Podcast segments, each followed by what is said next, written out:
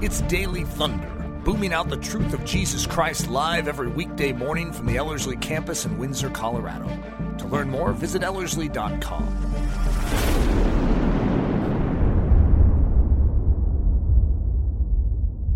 It was interesting. My, my original plan for Daily Thunder this morning, uh, I tossed out, which I rarely ever do. Uh, Eric is more prone to uh, last minute changes. but uh, last night I was pondering that idea of just fleshing out that idea of jealousy again from that we talked about last time. and I'm, I was kind of looking at the whole idea of what I've been walking through with this idea of soul drift. And I just had this thought of like, hmm. And so as I was praying last night and just this morning, I was just freshly pondering and thinking, and I decided to kind of go another direction uh, this morning. So we're just, this is going to be fun uh, and it's going to be an adventure, uh, and it'll, it'll, be good. Uh, I want to do a quick, just a quick review and a thought, and tie it into this idea that I, I feel like I've hinted at throughout the series, but I haven't emphasized. And I just want to go back, and I think it'd just be a fresh and helpful reminder for our souls, just in light of everything that we've talked about thus far in the series itself. We've been talking about, even in the last session, this idea that what we are called to uh, is a exclusivity of devotion. In other words, what God is asking of us is that if we are His possession and He is our possession, then that relationship needs to be exclusive. And we looked at that idea yesterday of, of this idea of jealousy that when there's a threat to the relationship, that there should be this jealousy that rises up within us that says, no, no, no, I, I'm not, I'm not going to allow the threat to exist in my life or in this relationship. And it's interesting that when you walk through all of Scripture, there is this beckoning into an exclusive devotion, an exclusive relationship with God Almighty. And I, I, thought this was such a delightful concept as we were walking through the Shema. Now, I understand you guys weren't here in that part of the series, but in the early part of the series, we were walking through Deuteronomy chapter 6, looking at the Shema. The Shema is probably the most quoted passage in human history. Uh, this was the passage that uh, Moses would repeat over and over and over again through the book of Deuteronomy. Uh, this was the passage that kind of became the, the declaration of the Jew or, or, the, or, or the Israelite. Uh, this was the statement that you would read at the very beginning of the synagogue time. Uh, this is a statement that upon waking every morning, every good Jew would quote it. Before going to sleep, they would quote it. Uh, in fact, there's good evidence that Jesus probably said this twice a day in his, his entire life. Like this was ingrained in the life of Israel. In fact, this is still ingrained in the life of Israel. And it's interesting when you look at the Shema, the emphasis is a exclusivity of devotion. I, and I want to read you the Shema, and I'm giving you my amplified version. So this is when we went through the Shema and we were unpacking all these different elements, what do they actually mean? Because when it says to love the Lord your God with all of your heart, I think of emotions. But when we're looking at the Hebrew idea, it's more than just your heart, it's your heart and your mind.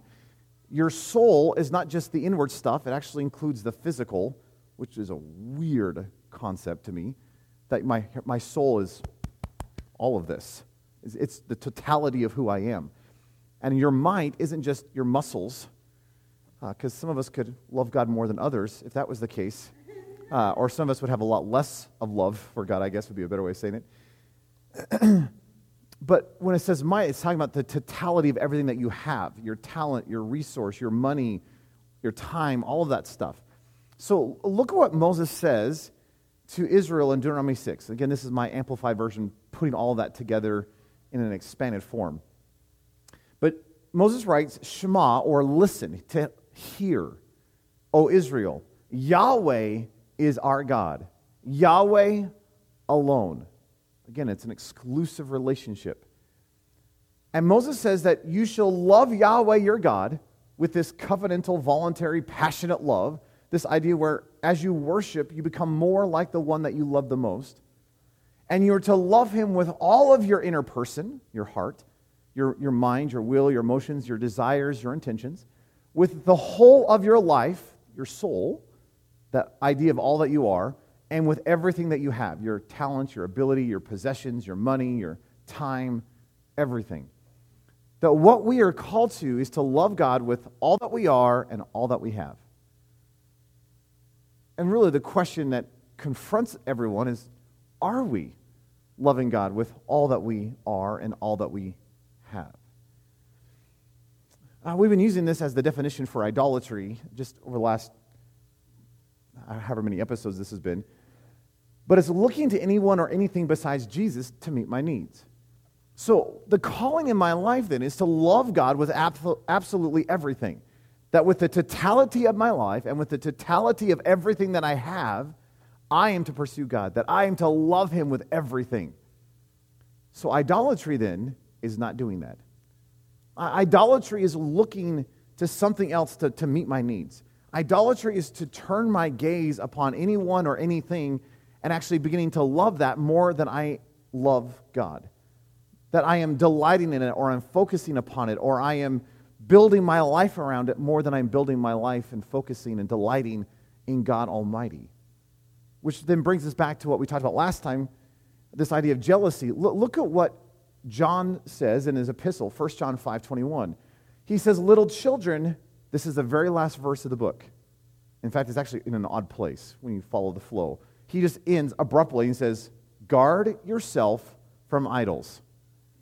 But when you look at the context of the entire book of First John, you, you notice that the context is all about this idea of having fellowship with God. And this God, as John describes him in his epistle, is a God who is light, who is love, and who is life itself. And, and, and if God is light, then there should be no darkness within, within us because there's no darkness within him. That, that if he is love, then we are to love him with everything that if he is life, then we need a new life in him. And so John says, hey, you are to have this intimate fellowship with the God of the universe. And then it's interesting to me that he ends the book by saying, and guard yourself against idols. And it seems like a weird placement, but if you look at the, the, the tone of the entire book, he's building this argument of, oh, you can have intimacy. Oh, you can have this great fellowship. Man, you can get wrapped up in this thing with Jesus. And he ends by saying, You need to guard yourself against anything that would threaten that, which is this idea of jealousy. That, that you are to guard against any threat that may come against your life and your relationship with Jesus. Uh, this, is, this is how we define jealousy, at least last, last time. And I tweaked the definition for clarity's sake. It's almost the same, but I just this morning was looking at it and said I'm going to tweak it a little bit.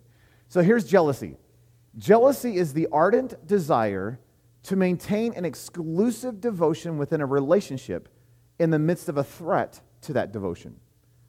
In other words, I am to guard and protect my relationship that I have in this exclusive devotion when there is a threat against that devotion, when there's a threat against that relationship. And so, as we talked about last time, am I willing to stand up and guard and protect the intimacy and the relationship and the oneness that I have with Jesus Christ. That anytime that I see my, myself have this propensity to go off into the world and, and to have the mindset of culture and to start engaging and dabbling in, in the delights that sin offers, would I be willing to recognize that and say, no, no, no, I am not going to allow that garbage to threaten my relationship with Jesus. So I am willing, and Jesus went pretty severe on this idea. Remember this? You know, if, if, your, if your hand is causing you to sin, Cut it off. I don't think he meant that literally, because that doesn't deal with the heart issue. Right? I mean, I can poke out my eye, but I can still lust. So the issue is not the hand and the eye. The idea, though, is it's the severity of how far are you willing to go to deal with the threat against this exclusive relationship.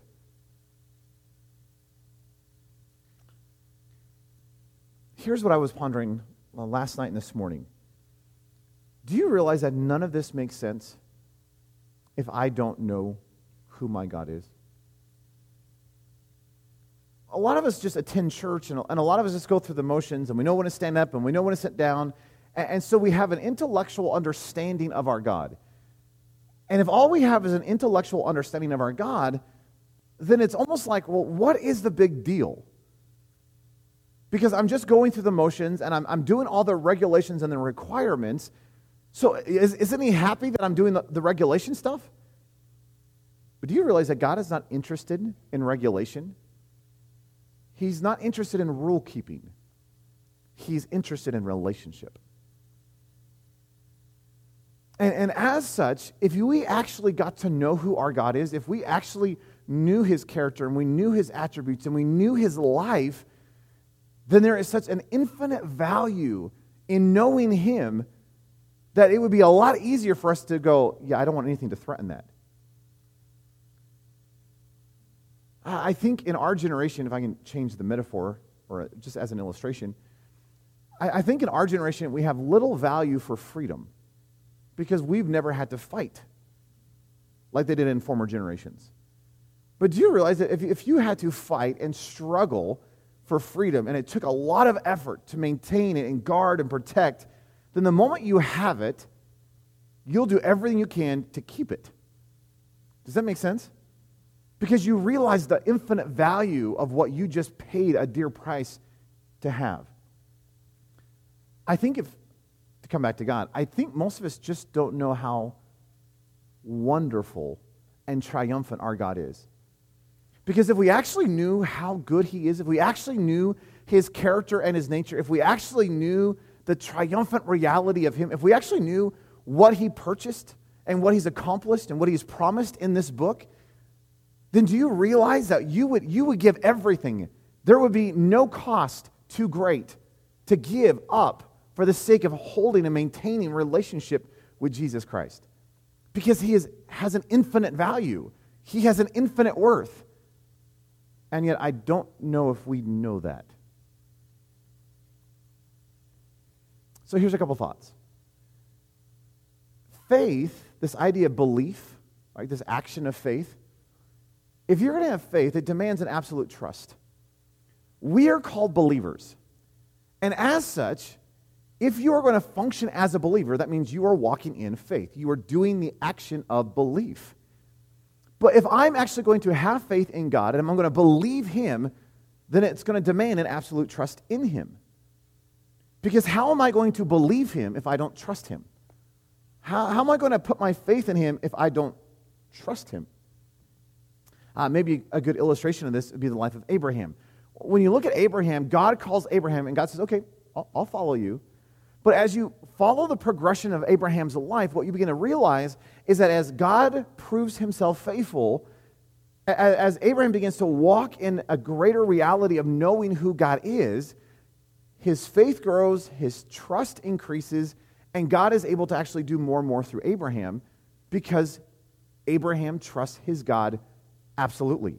To the point where he's willing to take the promise, Isaac, his only begotten son, and willingly sacrifice him to a God that he knows so intimately that he trusts him, saying, God, you are not like all the other pagan statues that the, that the culture is worshiping.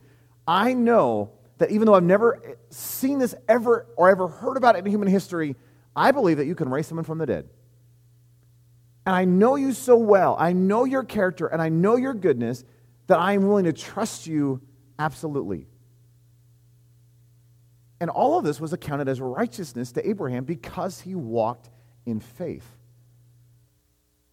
So, get this idea.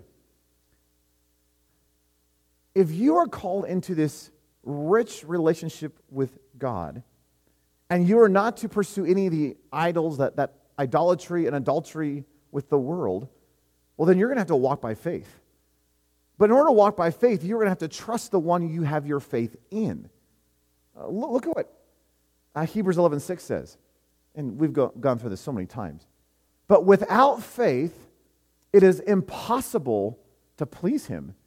For he who comes to God must believe that he is, and that he is a rewarder of those who seek him. Do you realize it is impossible to live the life you are called to live? It is impossible to please God without faith. But how am I going to walk in faith? Well, I have to trust him. But then here's the outflow of that. But our faith and our trust hinges upon our knowing God. I, I, I will not trust God if I don't know him. I, I might have a basic level of trust, But when God says, hey, will you give up everything for me? The only way I, I am willingly or I'm, I am able or desirous to obey that is if I actually know Him. If He says, hey, would you throw out everything and would you go to some foreign country and would you go amongst these headhunters, these cannibals, and, and would you evangelize and, and be a missionary? Well, unless you know your God, you're like, no. It's interesting today that missions have has kind of taken a downturn. Uh, there is a lot of people, and, and I think part of it's just, you know, it's the Western society, it's the comfortability thing that, you know, we're unwilling to give up our pizza and our air conditioning and our ice cream and, you know, our, our feather pillows and, and our nice down comforters. We are unwilling to give up the luxuries of the West to go sleep in a mud hut. It's just like, well, that seems too inconvenient. You, you know, if I go out there, I don't know if they're going to have gluten and dairy free food. I don't know if I'm going to have all my vitamins. Amazon probably doesn't deliver to that mud hut. So, how am I going to function? And we actually look at this, what seems like a really cheesy cost to give up, and strangely, we're unwilling to go. Uh, we've actually had some Ellerslie students that we've, we've talked to recently who are just like, I don't, I, I'm, I'm unwilling to go on the mission field. Why? Well, because I'm going to have to give up all these I, am not going to have a gym. I'm not going to have vitamins. I'm not going to have protein powder. I'm not going to have. Yeah, and, and God wants me to, you know, to leverage and use this body well. Yeah, that's true. He wants you to take care of your body so that he can pour it out, so that he can spill and spend it for his glory. But we have all these people, and, and I'm poking at the Ellerslie thing because I, I just know of the one instance there. But if it's being said here, it's definitely being said out there. And I look at our modern church, and you realize there are fewer and fewer people going on the mission field? Why? Because I'm unwilling to pay a cost. But why am I unwilling to pay a cost? Because I actually don't trust God. I actually don't trust that God will supply my need. I actually don't trust that if I am gluten free, that somehow by going over to some mission field, God will actually sustain me. Somehow I, I don't believe, I don't trust that He will supply the resources that I need, the finances. I, I somehow don't believe that. I, does this make any sense to you? And so I'm unwilling to let go of the idols of health and let go of the idols of comfort and let go of the idols of, and not that any of those things are evil in and of themselves. You understand that? I sleep on a pillow. Praise the Lord. Now, if I hold onto that pillow so tight that I'm unwilling to ever give it up, that's an idol. But the fact that I have a pillow is not the issue. Do you, does that make sense? I take vitamins. That's not the issue. The issue is, will I, am I unwilling to give it up? And the moment I'm unwilling to give anything up in my life, that's actually a good sign that it might be an idol in my life.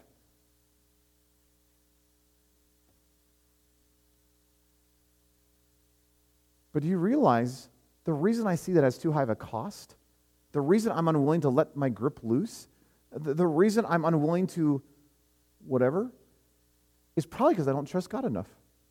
I don't think He's sufficient. I don't, I don't know His character enough to realize that He is a faithful God who will always provide that which He promises to provide. It's because I don't know His word well enough. And so if I don't, if I can't trust Him, let me just keep going with our thoughts here. The reason I don't have faith and trust is because I don't know him. And if I don't know him, I'm not going to trust him. And if I don't trust him, I'm not going to obey him. And every cost is going to be too much. So here's the God of the universe that says, Would you come out from the world? Would you set aside your idolatry and your adultery? And we're like, Yeah, yeah, I know I should probably do that, but I really love my stuff over here. Why do we keep clinging to all this? It's probably because we don't know God well enough. Because if we knew God well enough and we knew his infinite worth, nothing, nothing would be too high a price to lay down for our God. Because isn't he worthy of it all? And we nod along and we sing those songs, but look at how you practically live your life. Is he actually worthy of it? So, could I propose to you? A lot of us are, are, are so clinging to our whatever it may be And the reason we're doing that is because we don't trust God enough. But the reason we don't trust God enough is because we actually don't know God well enough. John 17, 3 is such a great passage. Jesus, this is the uh, high priestly prayer, and Jesus says this This is eternal life, that they might know you, the one true God, and Jesus Christ, whom you have sent. Do you realize what salvation hinges on? And we walked this through with the students, but do you know what salvation hinges on? It's not a true and false test, it's intimacy, it's relationship with the God of the universe.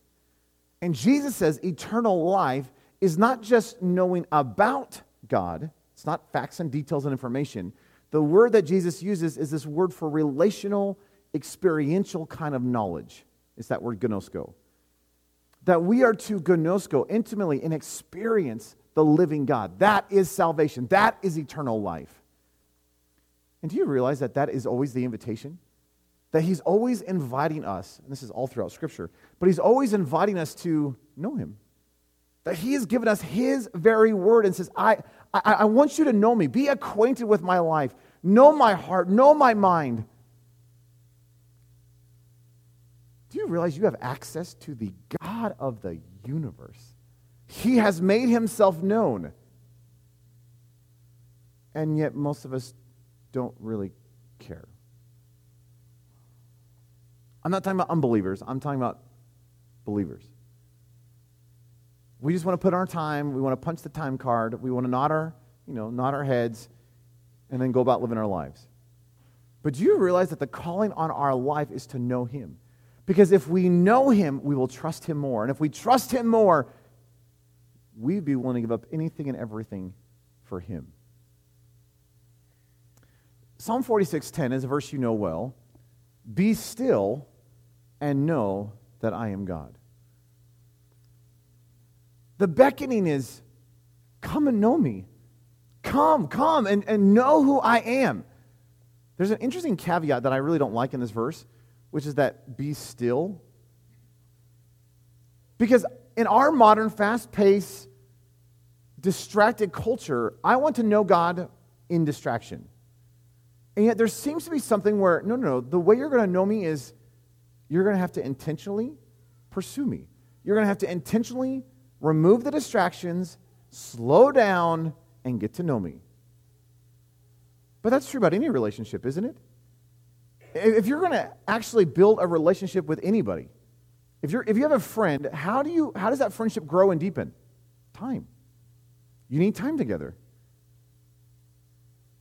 And if you're like, okay, well, I, I want you to be my best friend, and so I'm going to give you five minutes every week, and we're going to text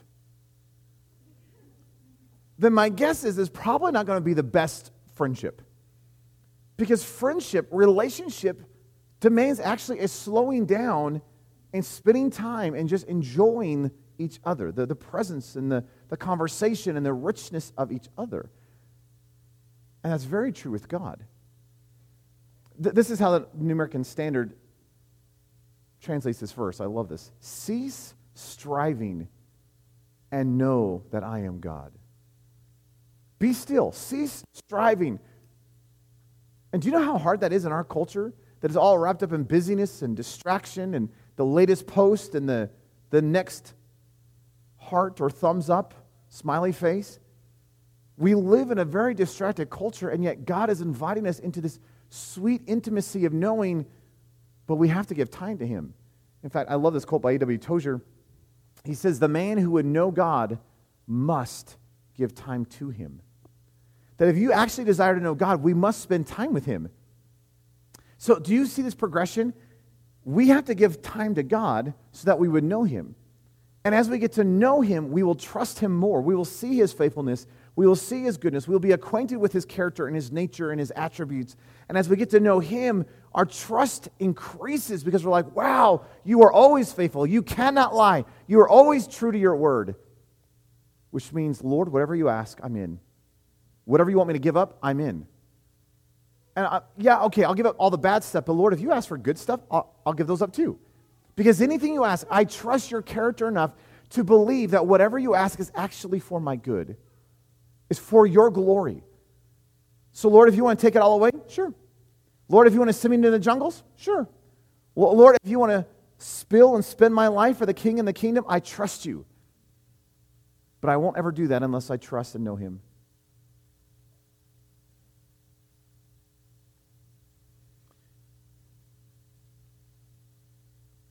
I say all that, and it's easy to say, well, okay, I'll, I'll give God 10 minutes a day. Do you realize that's actually not going to work?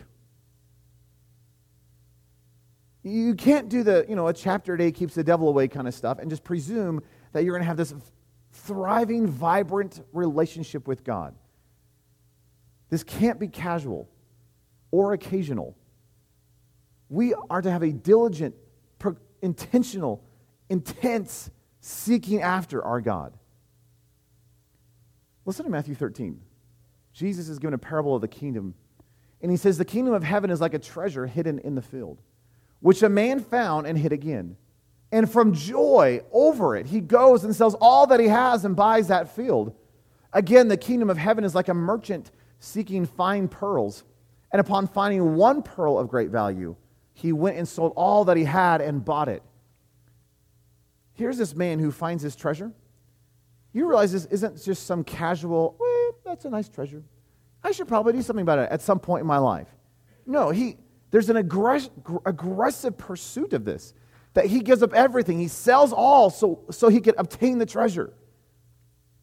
Do you realize that that's true about your relationship with Jesus? Is Jesus worth enough in your life to not just casually or occasionally pursue him, but to be obsessed with Him. I know, I know we talked about this this week with the students, but we are made to be obsessed. And everyone in this world is obsessed with something. The question is not, are you going to be obsessed? The question is, what are you going to be obsessed with? And how we were made and designed is we were made to be obsessed with Jesus. And by the way, if you're obsessed with anything other than Jesus, that's called idolatry.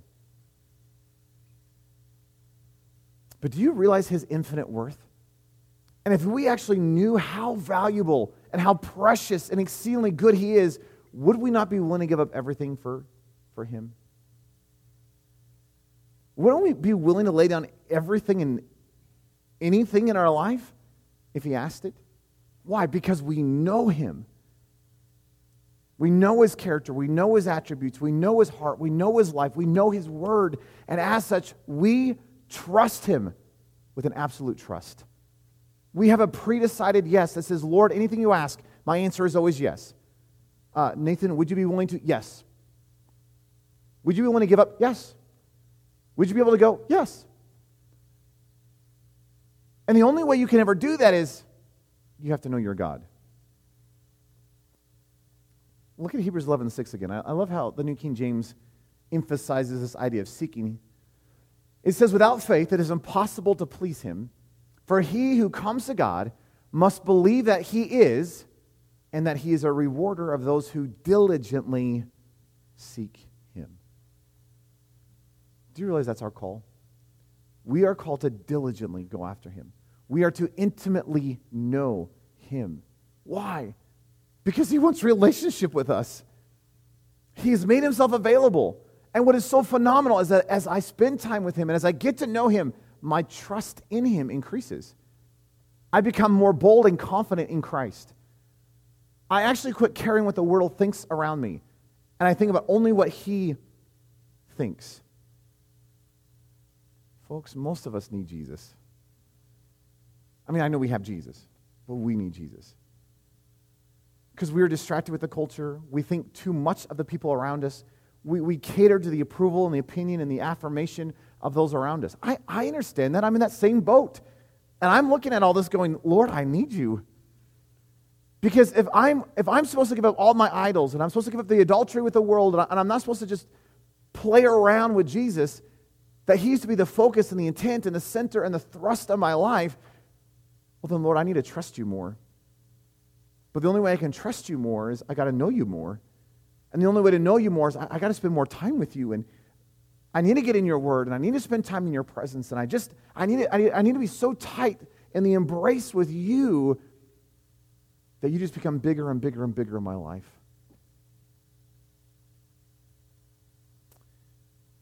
Would you go after Jesus? Would you, would you stop playing games with Jesus? Would you be willing to let go of whatever hold you have on the world and say, Lord, I, am willing to take a risk and trust you. That if you are asking this of me, I know that is actually for my good. And even if it's not a bad thing, Lord, I'm trusting that if you're asking for that to be removed, or you're asking for me to set that aside, or you're asking me to go somewhere, I actually trust I'm willing to risk the fact that, that you know what you're doing. But those decisions become infinitely easier as we get to know Him. Can I encourage you? Would you get to know Him? Because the more and more we get to know Him, the more idolatry and adultery just seems dumb. Uh, Amy Carmichael used to quote John Tauler, who said the definition, I'm paraphrasing here, but the, the definition or the, the evidence of a pure life, of a godly, holy life, is that when all those things that are not of God become strange and jarring, that the more I get to know Him, the things that are not like His nature should be going, they should cause this weird sensation in our life where, like, I don't like that. I don't know what that is. I just don't like that. Well, that used to be your favorite thing. I know. I just don't like that. That just, it's bothering me. It's like that old hymn Turn your eyes upon Jesus. Look full in his wonderful face. And the things of this world will grow strangely dim in the light of his glory and grace. But the only way that the things of this world, world are going to look strangely dim, strange and jarring, is we've got to look full in his wonderful face. We need to know him. Can I encourage you to pursue him afresh? Let's pray. Lord, we need you.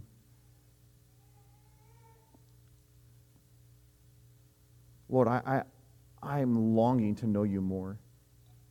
This isn't a knowing you in the sense that somehow I could fully understand you, that I can dust off my hands and say, Woo, I'm done. Lord, this is relational, which means knowing you increases. It gets better, it gets deeper. This thing expands, this thing increases. And so, Lord, I, I, I pray that, that I would know you more today than I knew you yesterday. That somehow this experiential, intimate kind of knowing in relationship with you would be better tomorrow than it was today. That a week from now, I know you more. A month from now, I even know you more. A year from now, could you imagine? What if this thing just would increase and expand over the next days and months and years? And as I got to know you, what would happen in my life as I began to trust you more? And Lord, there is no cost so great that I shouldn't be willing to lay it all at your feet. Lord, there shouldn't be a place so intense that I shouldn't be willing to lay down my life for the gospel there. Well, Lord, Lord, there should be nothing in my life that I should be holding on to and gripping so tightly that I'm unwilling to let go. Not my health, not relationships, not hobbies, not activities. So, Lord, I just want to freshly consecrate, surrender my life, and say, have at it. But, Lord, I know that the only way I can say that is I've got to trust you. And, Lord, I just admit I need more trust in my life which means I need to know you more in my life, which means I need to spend more time with you in my life. So, Lord, would you woo my heart? Would you, would you pull upon my, upon my life in such a way that just, like an engaged couple that just can't help but spend time together and think about each other all the time, and they're just lost in the la la land of love. Lord, could you pursue me and, and woo my heart like that, where I just, I just can't help myself? I'm just lost in this wonder of relationship with you. And this isn't having to be discipline as much as just, oh, wow. I just, I just want to know you more. And, oh, I just want to be in your word and in your presence. So, Lord, I just admit I need you. Oh, I need you. But, Lord, thank you that we can have a relationship with you. So we just give you the praise and the glory in your precious name. Daily Thunder is a listener supported production of Ellerslie Discipleship Training. At Ellerslie, we are laboring to rouse the Church of Jesus Christ out of its lethargy and build brave hearted Christians for such a time as this. Daily Thunder episodes are released every day, Monday through Friday, from our campus in Windsor, Colorado. And our weekly sermon is delivered live at 9 a.m. on Sunday mornings with a delayed live stream available at noon Mountain Time. Go to ellerslie.com forward slash daily to get all the details. Thanks for listening.